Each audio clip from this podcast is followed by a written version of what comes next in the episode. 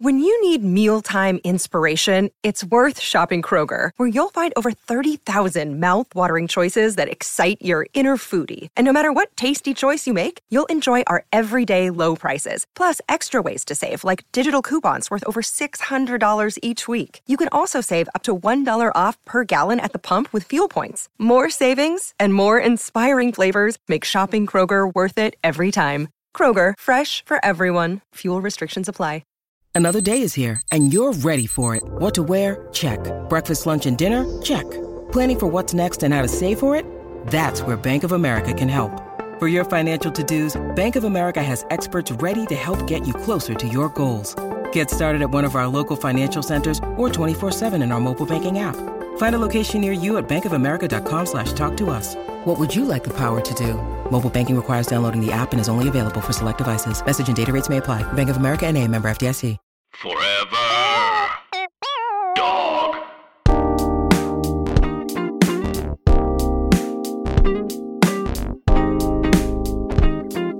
Hello, welcome to Relatively Healthy. I'm Janie Stoller. Today, such an awesome, awesome show.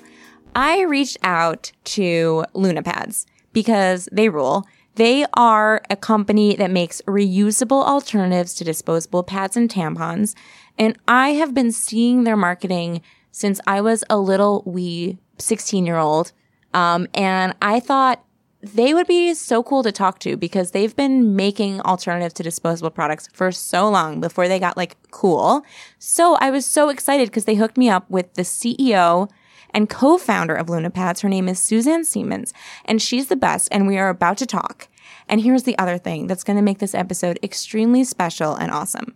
We have a giveaway. You guys, if you listen to the whole episode, okay, please stay with us you will get the chance to enter into a giveaway. And the prize is a $100 LunaPad gift card. Okay. So listen, learn, enjoy, and then come on, try to get that sweet, sweet LunaPad money. So I am joined right now by Suzanne Siemens, who's co-founder and CEO of LunaPads International. Suzanne, thank you so much for being here. Well, it's a pleasure, and I appreciate the invitation to chat with your listeners. This is so awesome. So, I first became aware of LunaPads about 16 years ago. And my first encounter was that I would always run to the bookstore to look at the feminist magazines instead of the books.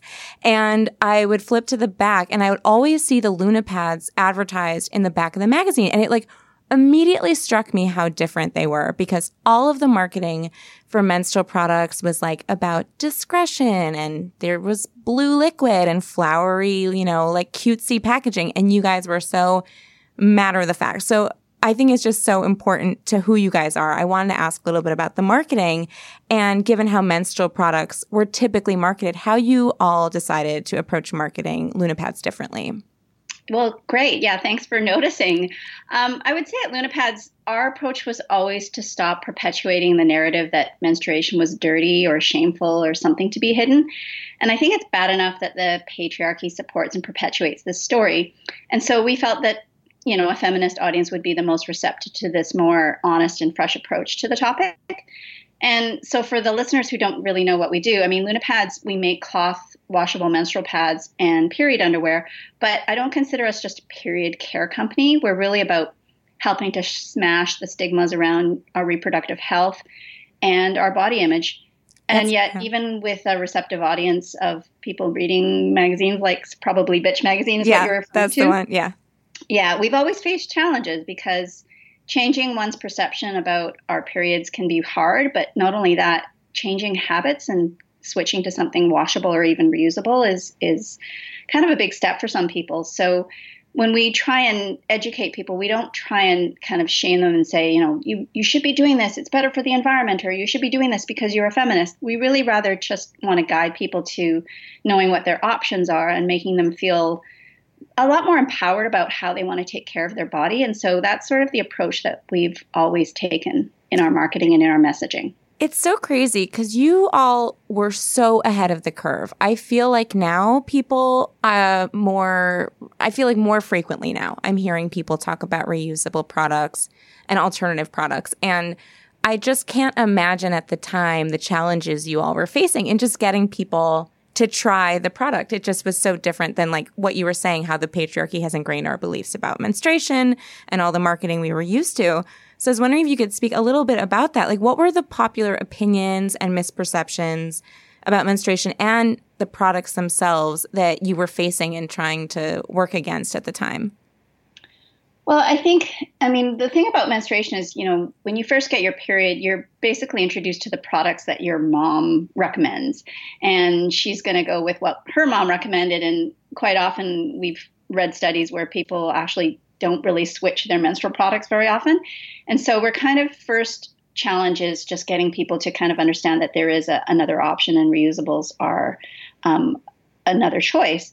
But the other thing about periods is like, you know, you're often taught from your first period onwards that you know they're they're kind of gross and mm-hmm.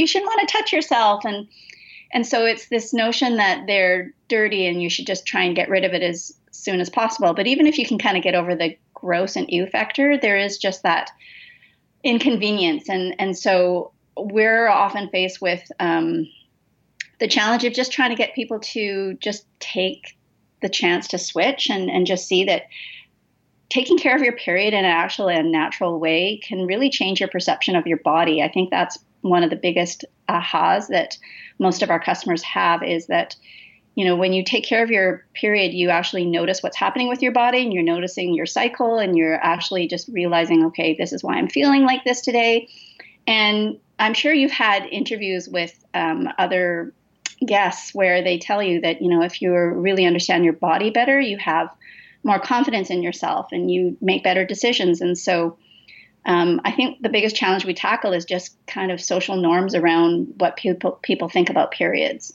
That's so true. I, I mean, what you said about taking your mom's product, I was wearing pretty much straight up a diaper for a good 10 years there. I mean, it's so shameful. And if you want to talk about undoing stigma around your period, nothing makes you feel less cool than walking around with like you know people can tell what you're doing. It just the whole system is set up for you to be embarrassed. So taking steps to know your body and to make active choices that are for you and work for you is totally exactly what you just said. It like changes your life. So that's awesome. Um, yeah. Um, and who were your earliest adapters at that time? Were was was the was it like a bitch reader that was mostly trying it out? For sure, and and bitch readers today continue to be our best customers. That's awesome. Um, the other interesting customer segment is uh, cloth diapering moms, because you know after they have a baby, they're thinking, oh, what can I do to take care of my baby, and I want to make all the possible best choices, and so they've done the research and decided to cloth diaper their child, and then as they're washing their children's diapers, they're thinking. Huh, should I be using cloth for myself? So that's another really interesting segment of customers that um, mm have switched to reusables. Um, but you mentioned earlier, like there's been a lot more talk um, about periods and more openness, and I think that the interest, the increased interest by the media, and the growing conversations about periods and period equity is another big topic going on right now. And there's activists who are really trying to promote the notion of ensuring that everyone has equal access to menstrual products, regardless of their socioeconomic status those kinds of things is really helping to bring the topic to the forefront and make it less shameful and less taboo. Yeah, I want to speak a little bit about that with you because I know your Pads for Girls program is supplying reusable menstrual products to menstruators in 18 countries. It's an amazing initiative.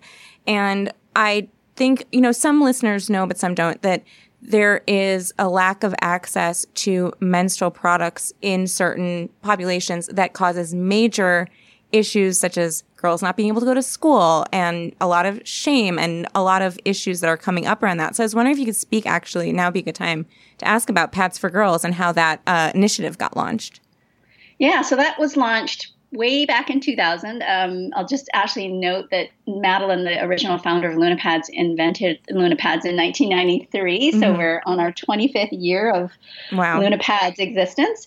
Um, but in 2000, um, shortly when just after Madeline and I connected and became business partners, we actually received a letter from a woman in Zimbabwe, and she wrote to us, you know, snail mail, and said, "Were you aware that girls in the global south didn't have access to menstrual supplies or if they did have access they couldn't afford it. And as you mentioned um, they were missing school. And if you just think about it if they don't have any supplies um, and often a lot of these girls don't even wear underwear given the environment that they live in they had no way to kind of stop the the menses from flowing into their school uniforms. So instead of risking embarrassment, they would just simply miss, you know, the three to five days of school um, to just stay home and, and deal with their period at home. And in turn, that would result in them getting behind in school. And so dropout rates for girls during adolescence is very high. And, you know, when a girl drops out of school, she has less opportunity for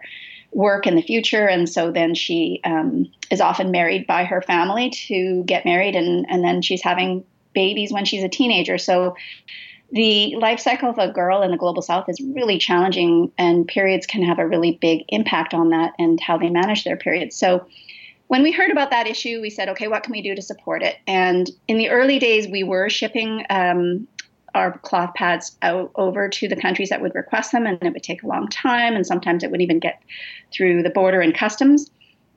But then we happened upon um, two individuals working in Uganda, and they received one of our donations. And they literally wrote to us by email and said, We love Luna pads. Can we replicate them here in Uganda? And after some back and forth, we just said, Absolutely, go for it. And we mentored their startup, and that company is AfriPads. And um, I'm really thrilled to say that today AfriPads employs over 150 people in Uganda, and they've served over 2 million girls wow. and women with their um, own cloth pad kits that are look very similar to Luna pads. And so, what we do with our Pads for Girls program is we primarily just support and send funds to AfriPads and then have them direct that um, funding to supply pads to the girls in areas that they find the most need. And um, we also became shareholders of that company because we really wanted to support them in their growth. So that is the kind of gist of the story of um, Pads for Girls. And we do things locally in, t- in terms of supporting sort of local United Way and homeless shelters and people who make requests, but primarily most of our efforts is in supporting um, pa- AfriPads. So that's so interesting that there's there's so many differences between your company and maybe what you would buy a menstrual product from like a, a big conglomerate that's part of some bigger company is that you decided to, you know, give this company permission to run with the idea because it seems like it's such a mission driven company that it only made sense to let them do it instead of being one of those, you know, like, no, this is our patent, you're not allowed kind of thing. So that's really cool.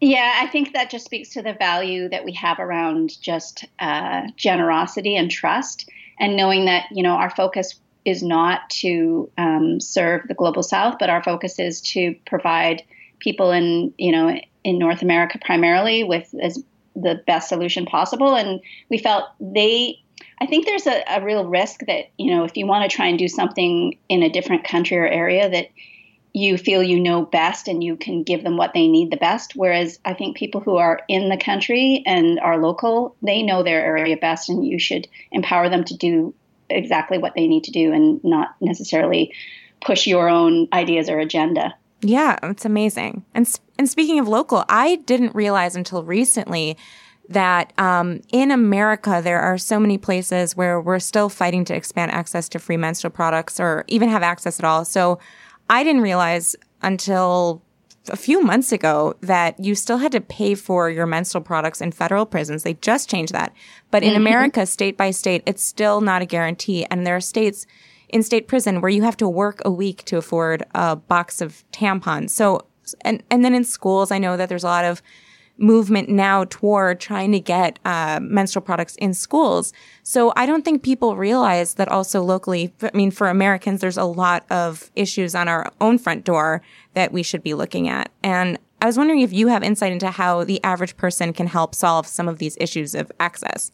Hey, it's Ryan Reynolds, and I'm here with Keith, co star of my upcoming film, If, only in theaters, May 17th. Do you want to tell people the big news? All right, I'll do it. Sign up now and you'll get unlimited for $15 a month in six months of Paramount Plus Essential Plan on us. Mintmobile.com slash switch. Upfront payment of $45 equivalent to $15 per month. Unlimited over 40 gigabytes per month. Face lower speeds. Videos at 480p. Active Mint customers by 531.24 get six months of Paramount Plus Essential Plan. Auto renews after six months. Offer ends May 31st, 2024. Separate Paramount Plus registration required. Terms and conditions apply if rated PG. Well, I would first say just do exactly what you've done, which is just become more informed and aware of those challenges. And if you have the opportunity to provide uh, support, whether it's just you know writing to your local government officials or um, just you know being in the media and writing about it yourself and just making more and more people informed, that's a really great start. And then just standing up for it too. I mean, I think there's sometimes this ridiculous backlash that, well, if we're going to supply free menstrual products, then what else are we going to give for free? You know, and and you just stand up and say, no, like this is a basic need. And um, the other thing that we do too is we uh, support. There's uh, Tampon Tuesday initiatives that happen quite often in our community and across the country, and so we support those. Um, so we do every every opportunity we have to kind of highlight the issue. I think that people are on a spectrum of learning and understanding, and sometimes they can't do something right away. But I think if you plant the seed and say, "Are you aware that you know these products are not readily available?" or you know, it's funny that you mentioned people that are incarcerated because I think it was featured in several episodes of Orange is the New Black. Mm. Um, where they were challenged with that issue itself. So I think the more conversations and the more awareness, then people will find ways to act, whether it's dropping off donations to homeless shelters or writing letters or just becoming truly active and, and doing something that they feel called to do. Yeah, it's so that's so true. And because there's such a basic need too, there's so many other issues that go into menstrual products. I think your company just does such an amazing job bringing those to light. And you mentioned this earlier, like one issue that I didn't really think about was the environmental impact of using disposable products. And I know that's a big part of your business and what you're looking to work against is some of the detriment that disposable products cause. And I don't think people really realize how much waste is being caused by uh, disposable menstrual products. So I'm wondering if there's other issues surrounding menstrual products that you think listeners should know about, because that's one that just occurred to me. Yeah, well, I think there's two pieces around sort of disposable menstrual products, um, which is one is the environmental impact, and secondly, there's there's a health concern.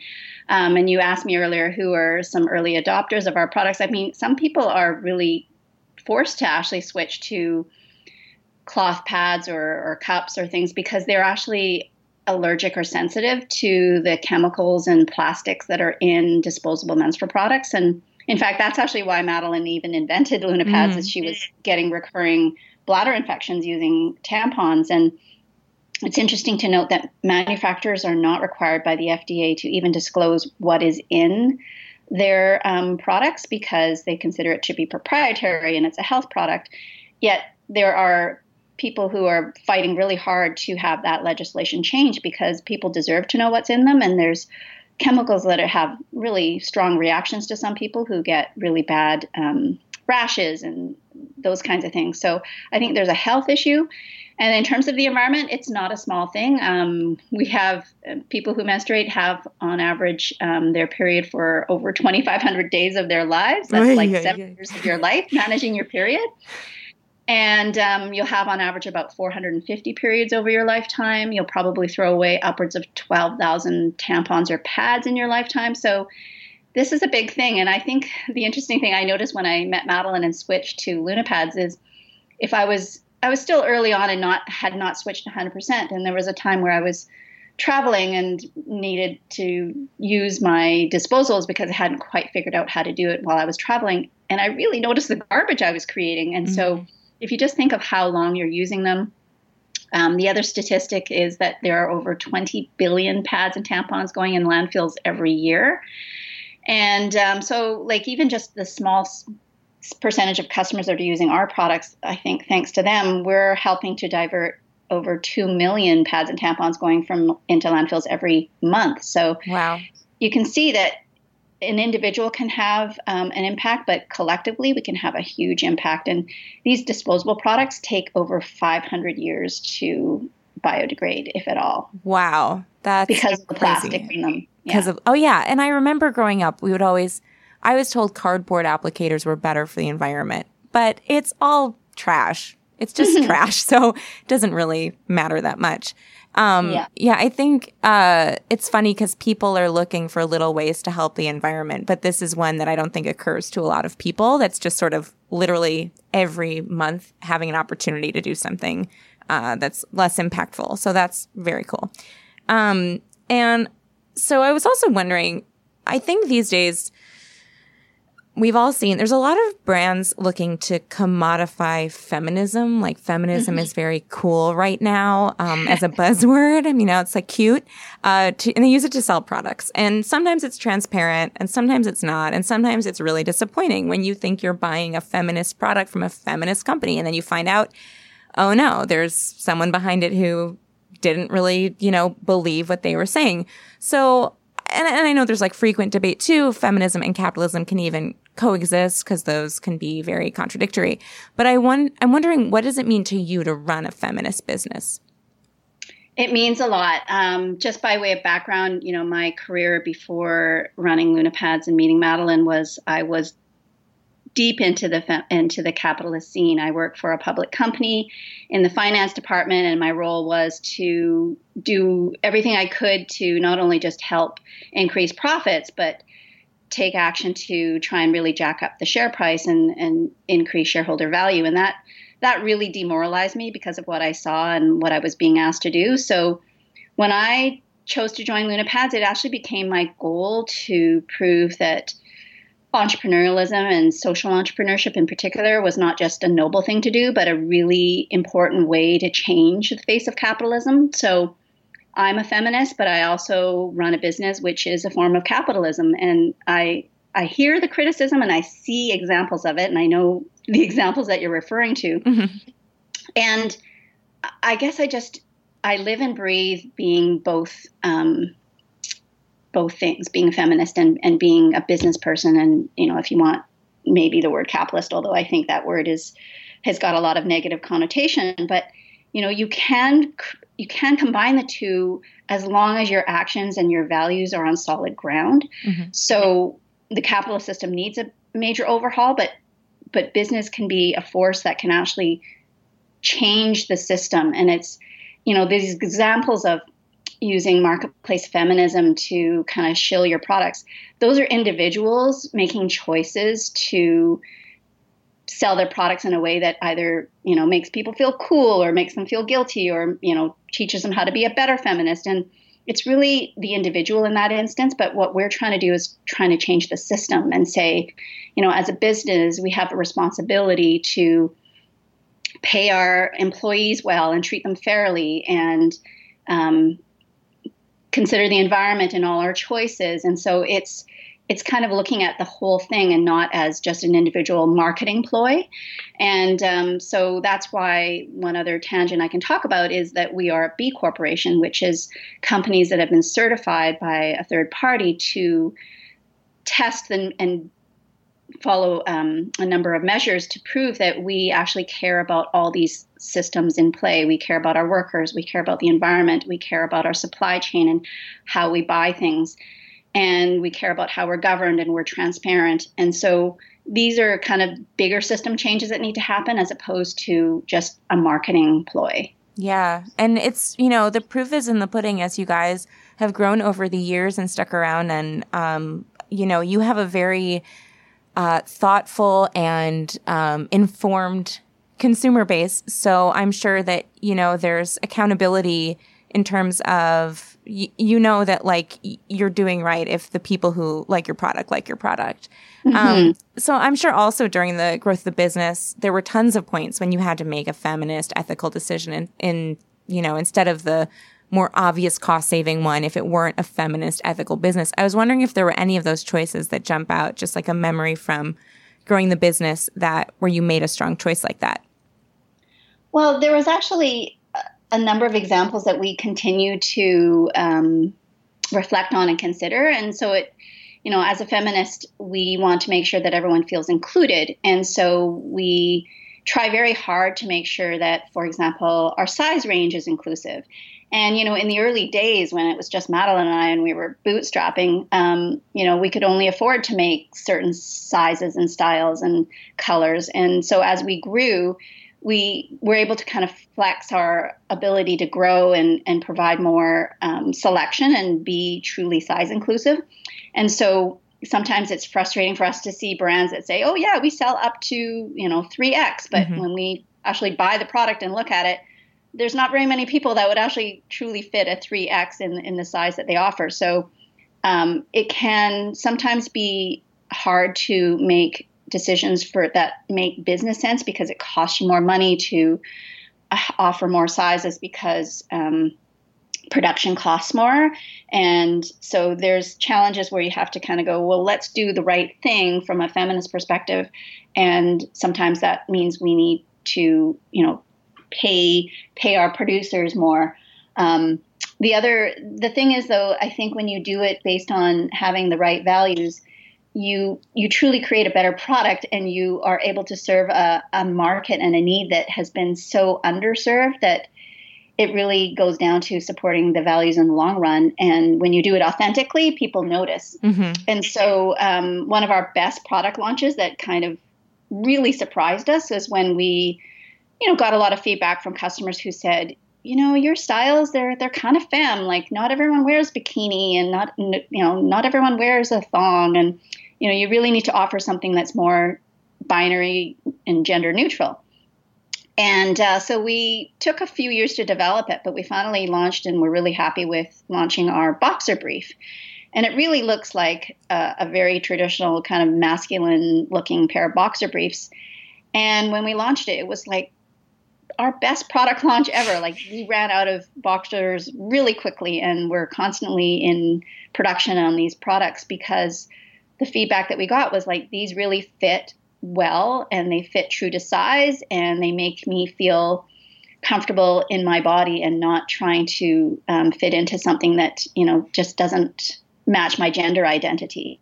Yeah. So that that was a really great thing that we learned. And it was thanks to both employees and customers telling us you know, please do this. And, you know, we, we hesitated, I have to admit, we hesitated mm-hmm. in the early years because we didn't have the capital to do it. And we were kind of nervous because we didn't totally understand the market. But we now have invested in it because we have seen that it truly is a great product and it's making people very happy. So that's our goal. I was going to ask about that because that's so cool. You don't see a lot of menstrual products reaching out to people who are not – you know, who are non-binary or who are trans or any sort of non, you know, like most of the marketing is like for ladies, girls. So I think it's just so cool that you guys took that step to go ahead of the curve of all the other brands in their marketing and just say, look, this is for menstruators and menstruators take many forms. So awesome. Everyone should have a product that they love.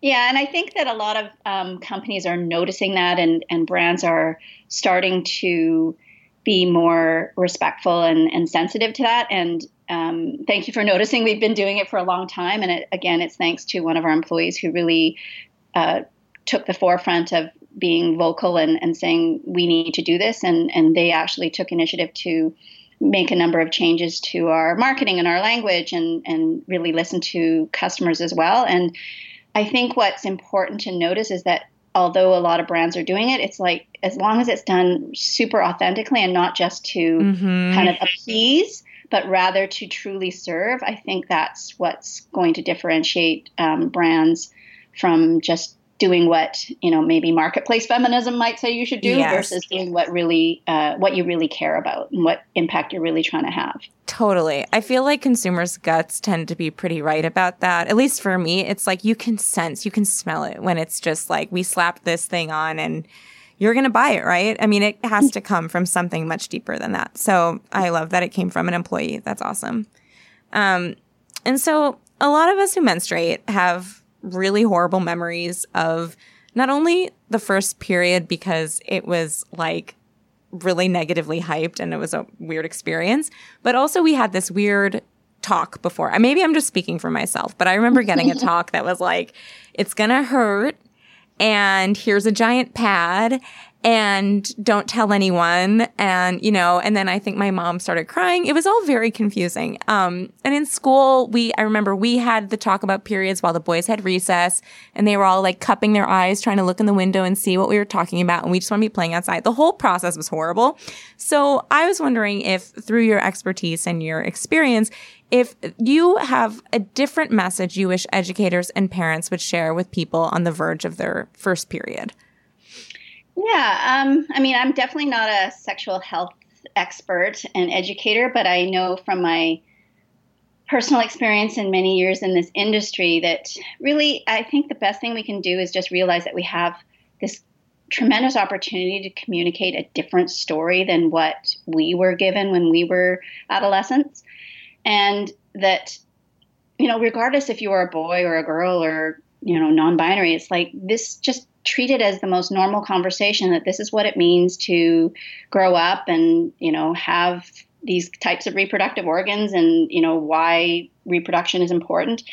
And it, it, it's kind of ironic i have two boys instead of girls. And mm-hmm. so i thought oh i'm not going to have the period talk with my girls but i have the period talk with my boys. And my younger one he came home and said yeah we had you know the talk at school and he said, Yeah, it's kind of awkward at times, but otherwise, you know, it wasn't too bad. And I'm sure he's not going to listen to this podcast, but he said that the educator brought out um, samples of products and, and, she brought out a Diva cup and she brought out Luna pads. And he kind of jumped out of his seat and, like, that's my mom's stuff. it, but he, he totally treats it as like this is a normal thing.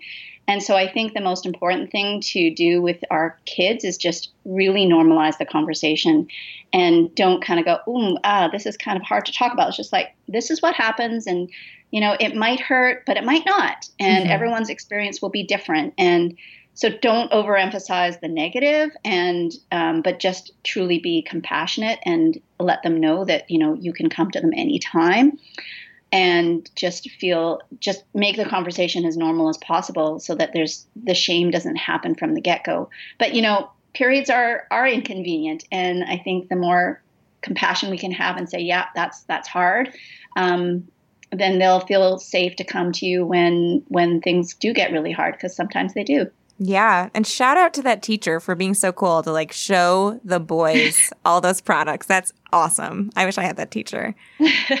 I and also to what you said that made me think of like another way to look at it, which I think is so smart is to be like this is another way to know your body and you're gonna you can be curious about it. You don't have to shy away from it. Ask questions, see what changes every month. Like your body is telling you something. So pay attention, don't run from it. There's nothing to be ashamed of. So. Yeah, and I think the the other thing that I've learned from a couple of my friends or sexual health educators is like having your period is part of your reproductive health. And reproductive health is actually a really positive, should be a really positive conversation. Mm. And that actual sex should be a positive conversation. And that people should learn that sex should be pleasurable and is a normal activity and not something to kind of be taboo as well. And, and so I think that that's a really great opportunity to have with our, our kids as well as teaching them that reproductive health is important, but also to be body positive as well as sex positive. Mm, mm-hmm. And to make choices that are right for you, which is also tied to your products and saying, look, here's an array of options. Whatever's comfortable for you is what you should do. So that's great. Um, Suzanne, thank you so much for taking the time to chat. This has been an awesome conversation. And um, so if people want to try Luna pads or any of the products that you um, sell, where do you recommend they go? Well, definitely our website is the best place to get the best choice in terms of size and color and, you know, absorbency and that kind of thing. Um, so lunapads.com.